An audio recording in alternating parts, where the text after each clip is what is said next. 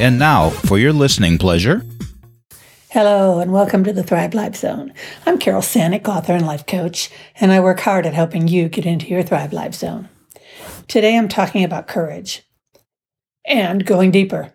Because the truth is, if you don't go deeper, you're undoubtedly missing something stupendous that you deserve. Maya Angelou wrote, Courage is the most important of all the virtues, because without courage, you can't practice virtue consistently. Wow. Brene Brown said courage starts with showing up and letting ourselves be seen.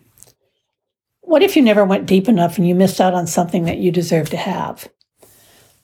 The first time I gave a talk in public, I was in a room filled with hundreds of real estate agents, and there I was, the chick who knew Facebook backwards and forwards and how to use it to advertise for free. There are still ways to do that, but I'm not talking about that today. I was shaking like a leaf, and there were some heavy hitters in that room who could have argued with me at any given moment or brought up something that I didn't have the answer to, but they didn't. I left that talk with six new clients, and I was just starting my business at that time. There are many ways we need to be courageous. This example was in business, but what about the courage it took to ask someone out on a date? What about the courage it took to propose? What about the courage it took to have children? What about the courage it took to start your own business? What if you didn't and it might have been so successful you could be retired by now?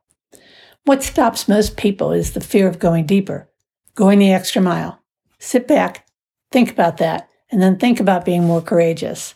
This is your chance. Take it.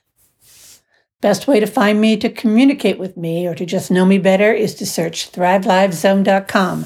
And that's a wrap. Thank you very much.